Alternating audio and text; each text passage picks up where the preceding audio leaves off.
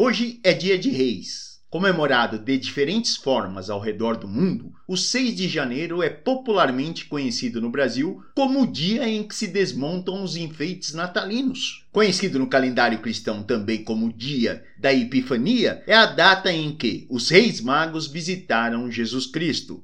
Sob o nome de Folia de Reis ou Reisado, em diversas regiões do país é marcado por tradicionais festas populares. No Nordeste, o reizado acontece em estados como Alagoas, Sergipe e Bahia. Em Salvador, capital do estado da Bahia, nessa quinta-feira, 6 de janeiro, as celebrações terão restrições por conta da pandemia de Covid-19 e do surto de influenza. O tradicional desfile de terno de reis foi suspenso e substituído por uma celebração na paróquia que leva o mesmo nome do bairro, onde serão arrecadadas doações para as famílias atingidas pelas enchentes no sul do estado. Em cidades do interior paulista, é comum que a organização das festividades seja a responsabilidade de determinadas famílias, que passam a tradição por gerações. Nesses municípios, as folias também foram mais tímidas por conta da pandemia nesse início de 2022 mas não deixaram de acontecer. Em Minas Gerais, as manifestações culturais religiosas do Dia de Reis são bastante enraizadas. Em 2017, quando as folias foram reconhecidas como Patrimônio Cultural Imaterial de Minas Gerais, o Instituto Estadual do Patrimônio Histórico e Artístico do Estado registrou a existência de 1.255 grupos em 326 municípios. Da Rádio Brasil de Fato em São Paulo,